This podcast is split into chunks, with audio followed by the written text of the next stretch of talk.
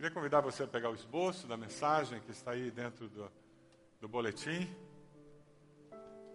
Convidá-lo a abrir sua Bíblia no texto sugerido aí no esboço.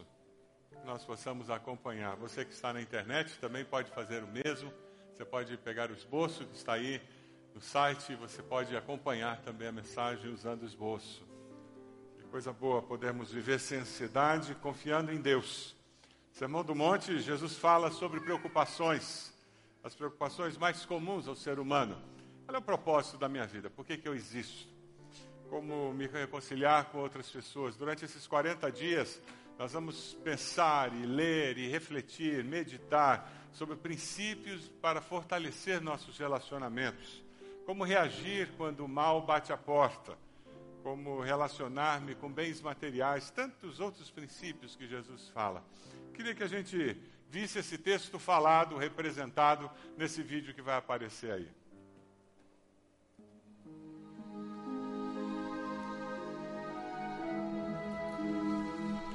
A herdade de um homem rico tinha produzido com abundância. E ele arrazoava consigo mesmo, dizendo: O que farei? Não tenho onde recolher os meus frutos. E disse: Farei isto.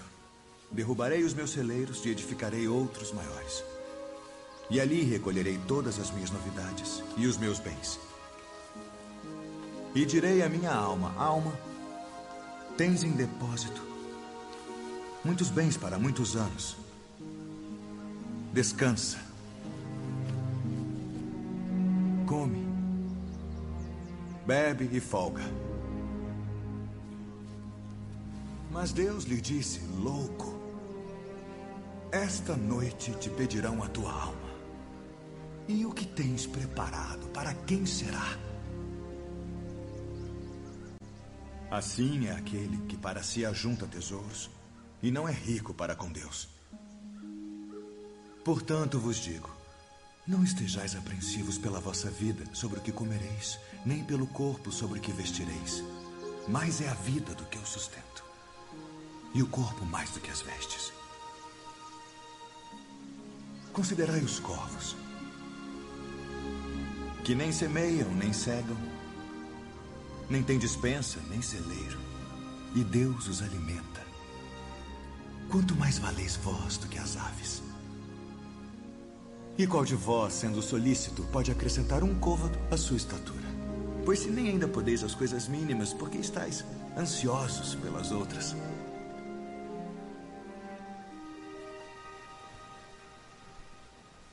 Considerai os lírios. Como eles crescem. Não trabalham, nem fiam, e digo-vos que nem ainda Salomão, em toda a sua glória, se vestiu como um deles.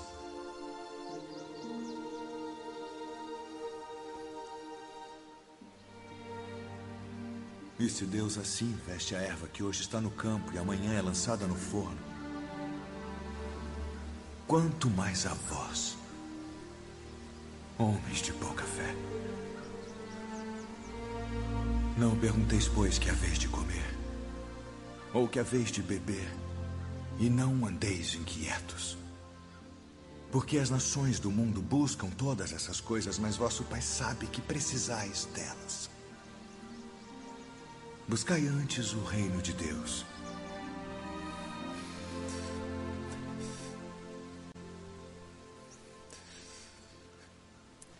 E todas estas coisas vos serão acrescentadas.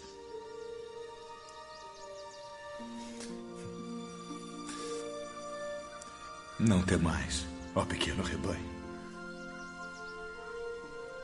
Porque a vosso Pai agradou dar-vos o reino. Vendei o que tendes e dai esmolas. Fazei para vós bolsas que não se envelheçam Tesouro nos céus que nunca acabe. Aonde não chega ladrão e a traça não morre. Porque onde estiver o vosso tesouro, ali estará também o vosso coração.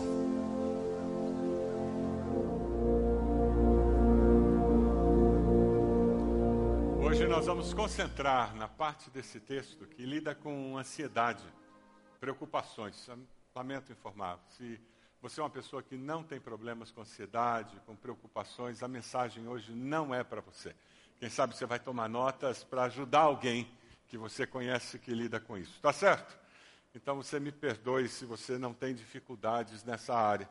Mas para você que faz parte da grande maioria da população, eu queria falar sobre duas dimensões das nossas preocupações que nós temos que considerar. Toda vez que eu fico preocupado, eu lido com uma dimensão muito prática com relação à preocupação, que é o fato que normalmente as nossas ansiedades e preocupações estão lidando com eventos futuros, que nunca acontecerão, eventos futuros que, se acontecerem, não acontecerão do jeito que eu estou imaginando. Ou seja, é uma preocupação vazia e desnecessária.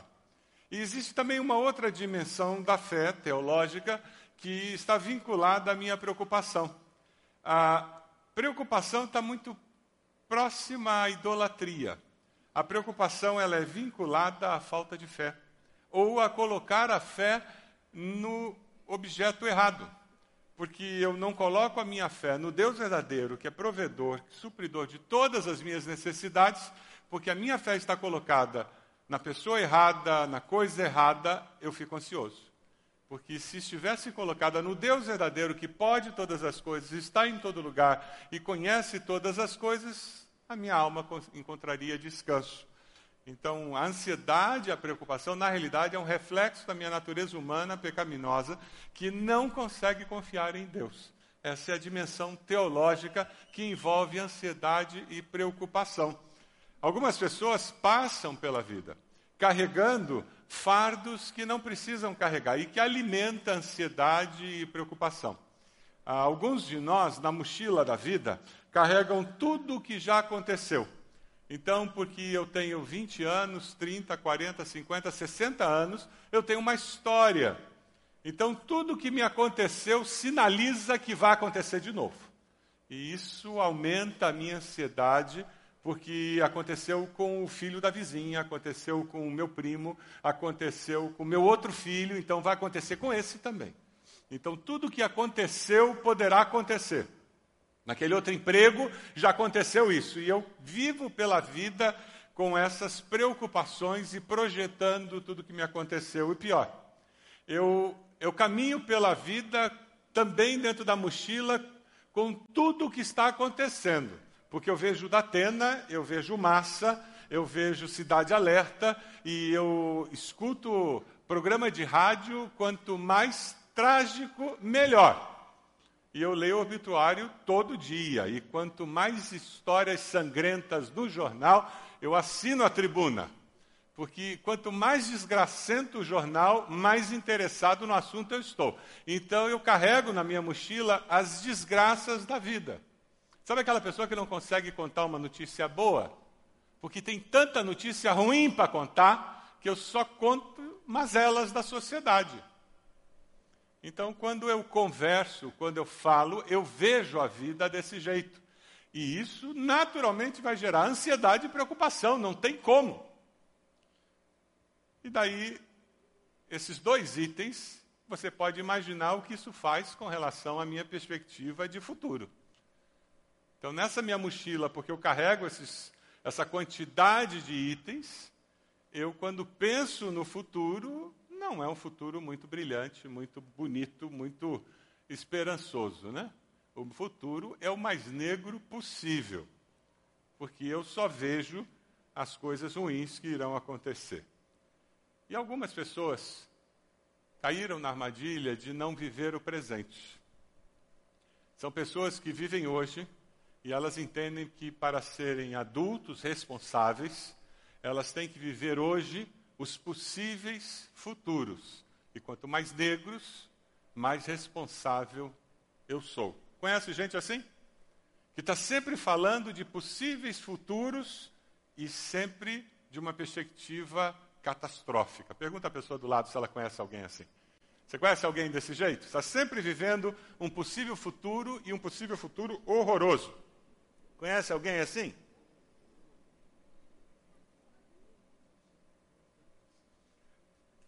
E quando você convive de perto com uma pessoa assim, cuidado, porque isso é contagioso. Esse tipo de pessoa influencia você. Quando você começa a ler as Escrituras, Deus nunca desejou que nós vivêssemos numa bolha e usássemos óculos cor-de-rosa. Mas nunca planejou que nós fôssemos os profetas da destruição e da desgraça. Ele sempre quis que nós vivêssemos uma vida plantados na realidade, mas cheios da esperança que o caminhar com Deus traz, cheios da paz e da tranquilidade que o saber que Deus está no controle da nossa história pode prover dentro do nosso coração. Amém? É com essa segurança que a gente caminha. Com Jesus nós aprendemos que nós podemos confiar no Deus, porque Deus é o doador da vida. Quem é que mantém você vivo? Quem é que Deus deu vida a você? É isso que Jesus começa a falar ali naquele texto, versículos 25 a 27. Abra sua Bíblia lá, conecte-se em Marcos 6, porque nós vamos retornar várias vezes ao texto bíblico. Marcos 6, 25, a palavra nos fala sobre isso. Vamos ler juntos? Marcos 6, 25. Vamos lá? Portanto, vamos lá? Portanto, eu digo: não se preocupem com sua própria vida quanto ao que comer ou beber, nem com seu próprio. Não é a vida mais importante que a comida, e o corpo mais importante que a roupa. Quem que deu vida para cada um de nós aqui? Quem é que colocou o sopro de vida em nós? Salmo 139, de, de uma forma belíssima, diz que você estava sendo gerado no ventre da sua mãe. Quando aqueles aquele espermatozoide, aquele óvulo se encontraram e virou um ser logo ali na concepção e começa a ser gerada a vida, aquele sopro de vida que surge, Deus, o Criador, está presente ali. É por isso que nós não concordamos com essas ideias de que até três meses de idade não é, não é um ser humano e você pode abortar, porque a mulher tem direito a ser dona do seu corpo. E quem é que, que disse que aquela criança não é um corpo, um ser humano que também tem direitos? Quem é que defende os direitos daquele ser humano que está sendo gerado? Achei interessante que lá nos Estados Unidos já teve um pai que entrou na justiça defendendo os direitos que ele tem sobre a criança. A mulher tem direito, mas e, e ele sobre a criança? Porque ele é pai também. Quando você conhece as Escrituras, você começa a ver que ali, na concepção, já está presente o sopro da vida de Deus. Você é resultado de um agir intencional de Deus. Você não é um acidente biológico. Seus pais podiam ter pensado, podem ter pensado que você foi um acidente. Você foi o famoso ops, não planejamos. Eles podem até ter criado você dessa maneira, ter rejeitado você, mas Deus nunca rejeitou você. Deus amou você desde o princípio. Desde aquele momento da concepção, Deus amou você com amor eterno e Ele continua atraindo você para perto dele, com amor eterno. É maravilhoso quando nós conhecemos as Escrituras e vivemos a realidade das Escrituras. Esse Deus que é o Criador da vida, Ele é o provedor, o sustentador daqueles que receberam essa vida dele. Versículo 27, com muita beleza, nos fala sobre isso. Quem de vocês por mais que se preocupe, pode acrescentar uma hora que seja a sua vida. Bem que nós gostaríamos de fazer isso, não é mesmo? Tem dias que nós gostaríamos que o dia tivesse 30 horas para dar conta de todas as tarefas e responsabilidades e objetivos que nós tínhamos para aquele dia. E se nós tivéssemos dias de 30 horas, nós íamos inventar tarefas para 35 horas. Não é assim que nós somos? Se tivéssemos 35 horas, inventaríamos necessidade para dias de 40 horas. Porque é assim que nós somos, insaciáveis. É por isso que nós não temos essa autoridade, essa autonomia. Deus que nos criou, Ele nos sustenta. Deus é soberano sobre a nossa vida. E Ele cuida de nós. Quando você pensa em oração, pensa nessa relação com Deus, um dos resultados de nós termos essa vida com Deus. E quando nós falamos na campanha dos 40 dias, um dos focos é desenvolver, é aprofundar, é fortalecer a nossa relação, o nosso relacionamento com Deus, para que nós possamos aprender ainda mais a orar e não se preocupar, a entregar e a descansar, sabendo que Deus é conosco, sabendo que Deus é por nós. Você tem aprendido a fazer isso, a orar? e descansar?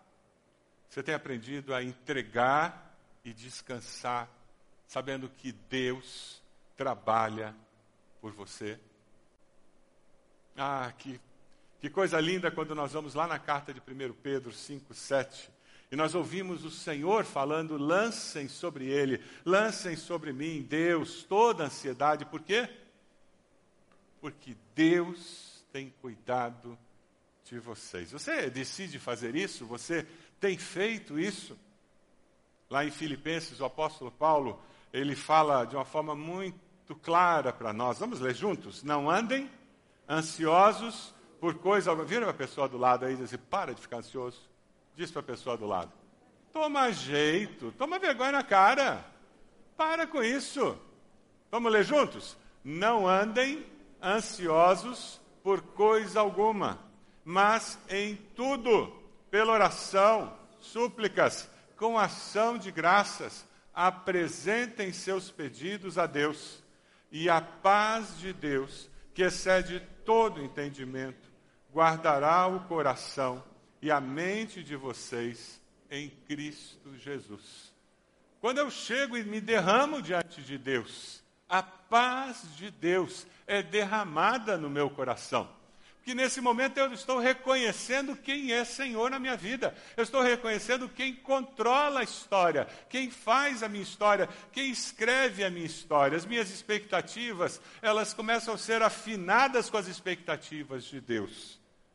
Declare ao Senhor que você confia na sabedoria de Deus, mesmo quando você gostaria que a resposta fosse outra, ou fosse mais rápida. E às vezes parece que demora demais, não é mesmo? E às vezes parece que a resposta não veio do jeito que eu queria. E quem sabe você perdeu de vista que a vida que você tem não foi você quem a construiu, foi Deus quem deu a você. Quantos anos você viverá? Quantos anos você tem de vida? 20? 30? 40? 50, 60, 70, 80. Minha mãe fará 90 anos. Alguém determina quantos anos viveremos? Ninguém determina. Irmã Eloínes, que foi membro da nossa igreja durante muitos anos, faleceu ontem. Será sepultada hoje. A vida é assim. Qualquer um de nós amanhã poderá estar sendo sepultado. Não é verdade? A vida efêmera passa como um vapor. Então, viva a vida de forma leve, como Deus planejou, e não carregada, pesada pelas preocupações. Foi sobre isso que Jesus falou, quando, como ele disse que eu vim para que tenham vida e vida em abundância. Hoje você vai ser desafiado a agradecer a Deus porque você está vivo. E quando eu agradeço a Deus porque eu estou vivo, começa a fazer sentido e a ter propósito os dias que eu tenho. E eu começo a viver os dias que eu tenho para esse Deus que me deu vida. Aí faz sentido. eu confio em Deus, porque Ele me deu vida, e porque Ele me deu vida, fica mais fácil entender que Ele é o, o Deus, o grande provedor. Talvez aquele emprego que me ajudava a pagar as contas desapareceu como um vapor, mas o provedor não sumiu, amém? Pode ser que eu esteja passando por um momento horrível de enfermidade, a saúde foi embora e a nossa saúde vai embora com muita facilidade, não é verdade? mas o provedor não vai embora, vai? Não. Ah, quando eu entendo que a vida que eu tenho me foi dada por Deus e Ele está no controle da minha história desde o ventre da minha mãe, fica mais fácil entender que Deus está no controle da, do sustentar a minha vida em todos os detalhes. Veja o versículo 26, que texto lindo. O Deus que provê as necessidades das aves, ele proverá as minhas necessidades. Vamos ler juntos o versículo 26? Observem. Não semeiam, nem colhem, nem armazenam em celeiros. Contudo, o Pai Celestial as alimenta. Não tem vocês muito mais valor? Pergunte a pessoa do lado aí: você tem mais valor do que as aves do céu? Pergunta aí.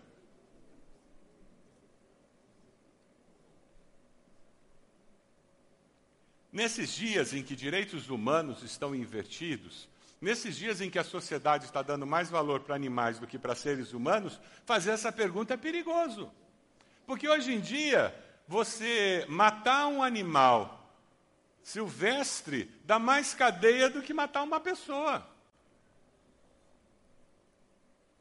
É complicado isso. Eu não estou incentivando ninguém a matar animal silvestre.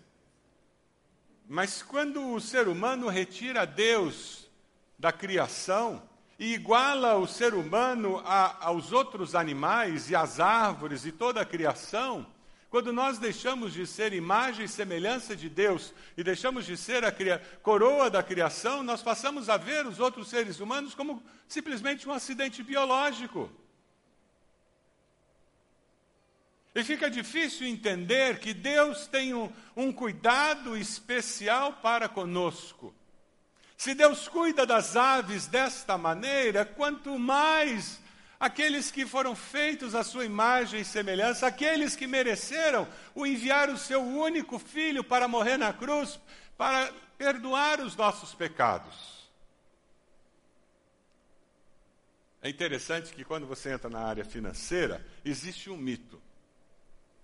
E é por isso que tanta gente joga na loteria. Se eu ficar rico, meus problemas, minhas preocupações desaparecerão. Sim ou não? Existe esse mito? É por isso que loja lotérica fica entupida de gente. Por isso que tanta gente compra bilhete de loteria, gente. A maioria das pessoas tem convicção. Se eu ganhar na loteria, meus problemas estão resolvidos. Existem estudos feitos. Estudos feitos. Que quem ganha na loteria, depois de um período de até cinco anos, quem era pobre, depois de cinco anos, está igual ou pior financeiramente. Porque a pessoa não sabe administrar aplicação de dinheiro.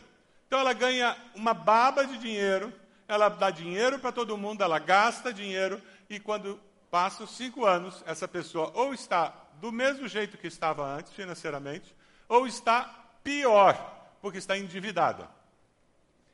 Quem tinha uma condição financeira de classe média alta, uma condição financeira de rico, cinco anos depois está muito mais rico, porque pegou o dinheiro que ganhou na loteria, aplicou e se tornou muito mais rico do que quando ganhou na loteria, porque essa pessoa sabe investir dinheiro. Estudo científico, pesquisa feita. O mito é que quando eu ficar rico, eu não terei mais preocupações. Eu quero libertar você desse mito se você ainda tem. Porque quem não tem nada, vive dizendo: será que eu conseguirei ter? Essa é a fonte de preocupação. Será que eu vou conseguir pagar a conta da água? Será que eu vou conseguir pagar a conta da luz, o financiamento do carro, o aluguel da casa? Então, a fonte de ansiedade é: será que eu vou conseguir ter para fazer as coisas? Mas quem tem dinheiro, sabe qual é a fonte de ansiedade? Como é que eu vou manter o que eu tenho? Como é que eu vou conseguir continuar indo para a Europa? Como é que eu vou conseguir continuar comprando um carro daquele? Como é que eu vou conseguir comprar minha bolsa Vuitton?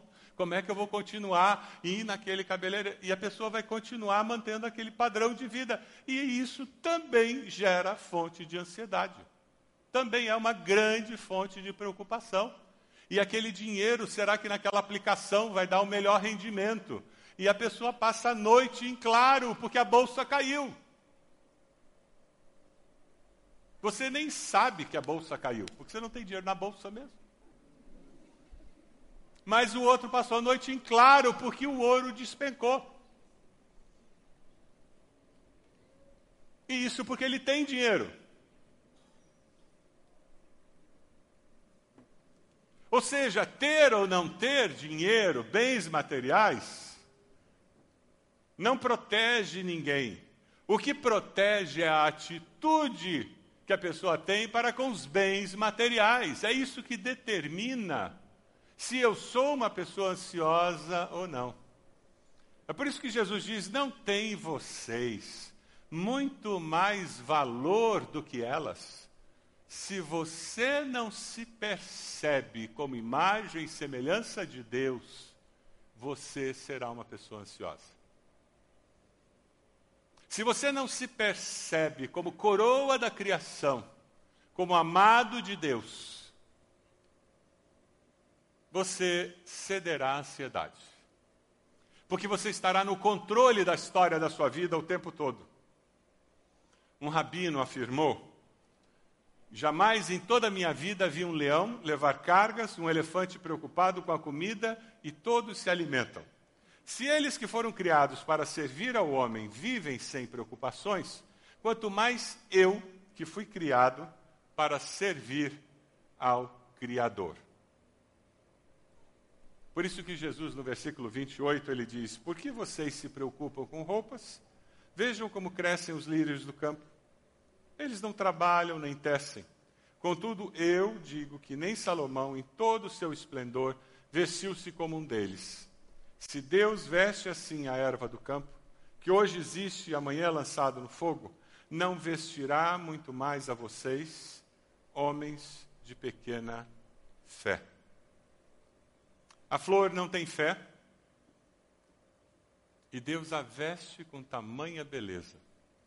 A virtude não está na sua fé. A virtude está no Deus que você serve. Ele cuida de você porque Ele é Deus. A sua fé vai determinar se você percebe ou não o cuidado dele. Eu vou repetir. A flor não tem fé, mas Deus a veste de tremenda beleza. Só que ela não percebe. O lírio não sabe quão belo ele é. Deus está cuidando de cada um de nós. Se você confia em Deus e a sua fé está depositada no Deus verdadeiro, você perceberá o cuidado de Deus e o seu coração encontrará aquela paz que excede todo entendimento. Não é a sua fé que fará Deus ser o provedor. Ele já é. Amém? Ele já é.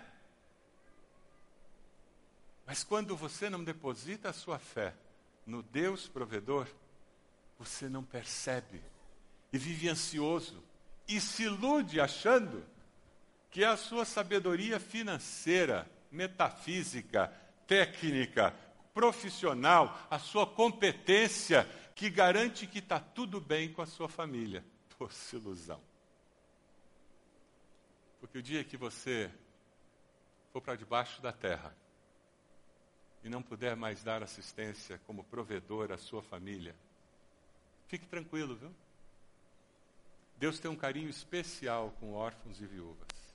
E Ele cuidará da sua esposa e dos seus filhos. Porque Ele é Deus provedor.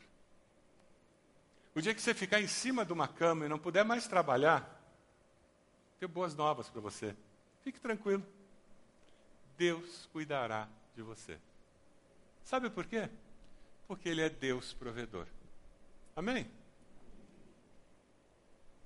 É libertador conhecer esse Deus. É esse o Pai do nosso Senhor Jesus. É sobre isso que Jesus está falando. Por isso que no versículo 31, Jesus diz: Não se preocupem dizendo o que vamos comer, que vamos beber, que vamos vestir. Os pagãos é que correm atrás dessas coisas. Mas o Pai Celestial sabe que vocês precisam delas. Nós vivemos numa sociedade tão presa a essas coisas. E as pessoas cercadas a nós, elas acham que ser adulto é ser uma pessoa preocupada. E muitos de nós colocamos lado a lado o ser responsável com ser preocupado e ansioso. Quem foi que disse que ser responsável é ser preocupado e ansioso? Onde está escrito isso?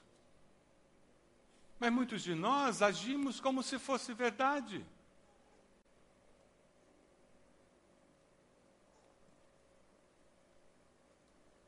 Salmo 37, 25 precisa ser memorizado e vivido para trazer paz à nossa alma.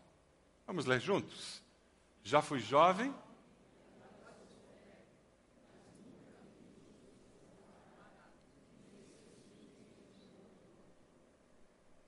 Amém? A essência da ansiedade é desconfiança com relação a Deus. Preocupação é pecado.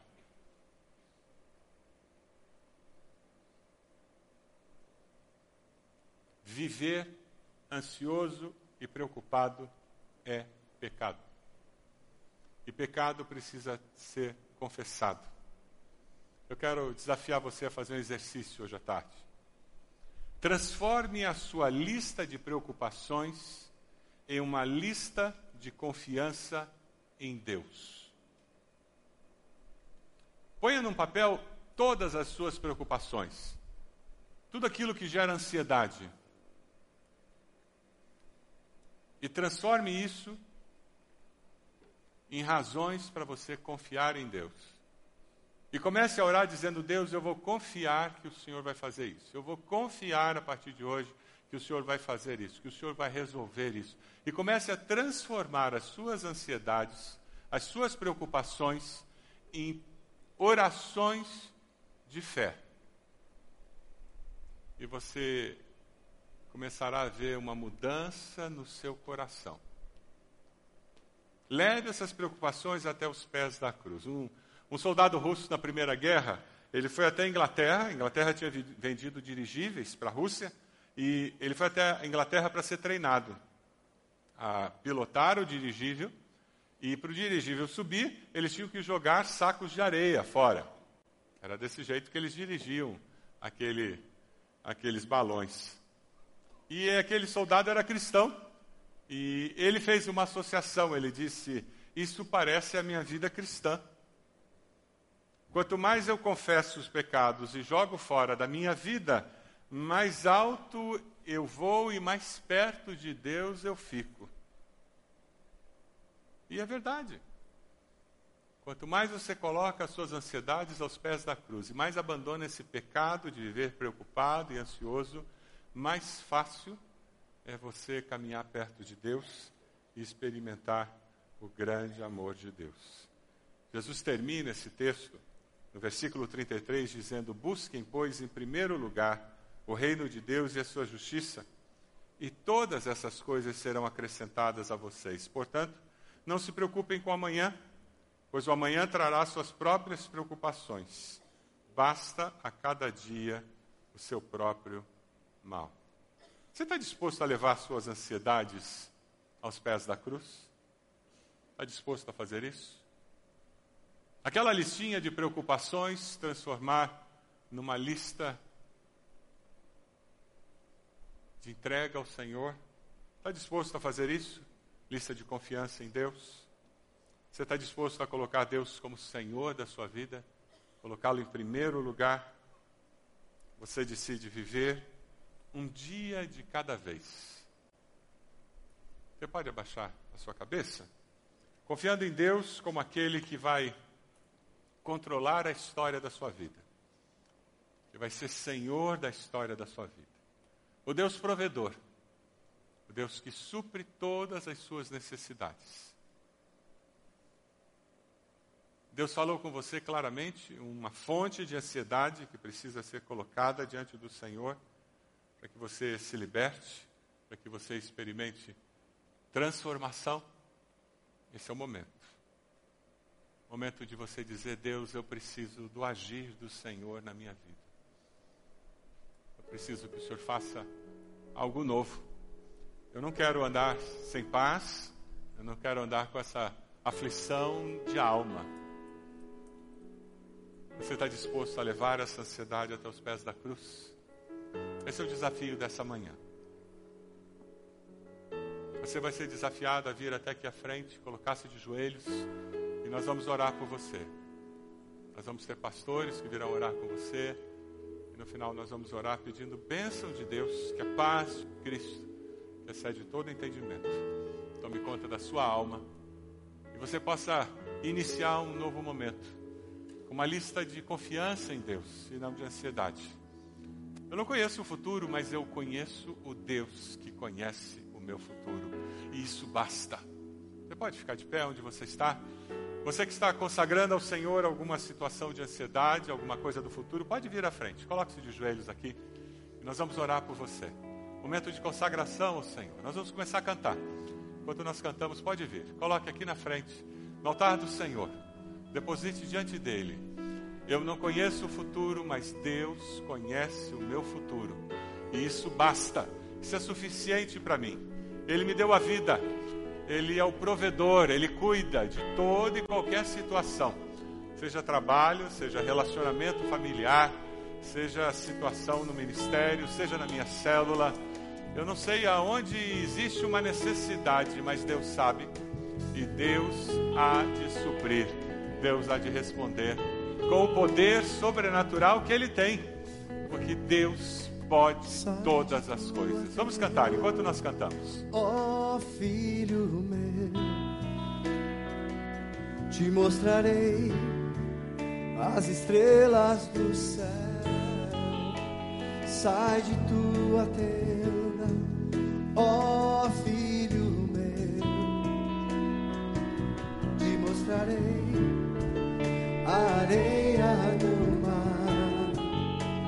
Será que podes contar?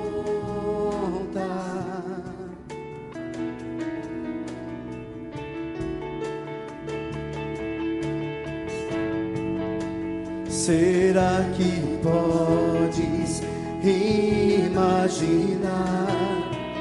tudo aquilo que sonhei para ti, filho meu? O que minhas mãos fizeram para ti, filho meu. Minha bênção será sobre ti. Uma nova história Deus tem para mim. Um novo tempo Deus tem para mim. Tudo pedido foi: ouvirei de seu amor,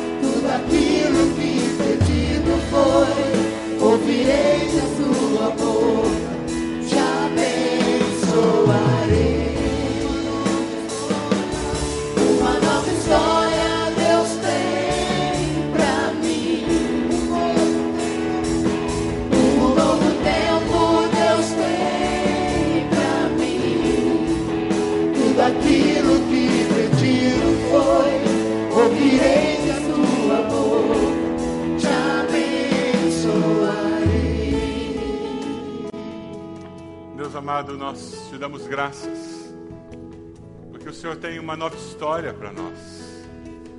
Uma história onde somos libertos de ansiedade, preocupações, onde podemos descansar nos braços do Senhor. Podemos lançar sobre o Senhor a nossa preocupação, a nossa ansiedade, porque o Senhor cuida de nós. Te louvamos porque o Senhor é provedor, porque o Senhor nos deu a vida e sustenta a nossa vida. Porque nada, nem ninguém, nem coisa alguma, nem poder algum no céu, na terra, pode nos separar do amor do Senhor revelado em Cristo Jesus. Te louvamos, Senhor, te adoramos porque o Senhor é presente, é Deus presente em nossas vidas. Te damos graças por isso, Senhor.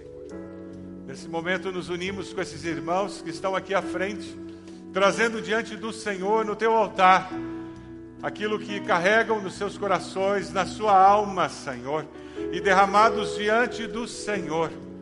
Eles pedem que o agir do Senhor se faça presente. Nos unimos a eles e clamamos em nome de Jesus por cada um deles. Manifesta a tua graça, teu poder, tua bondade sobre cada um deles. Revela, Senhor, de uma forma sobrenatural o teu agir.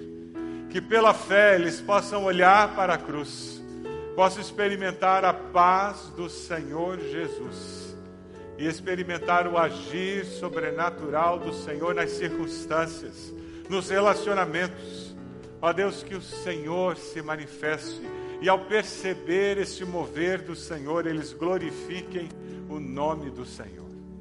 Ó Deus, nós oramos pedindo a bênção do Senhor, porque nós oramos no nome precioso de Cristo Jesus. Amém, Senhor.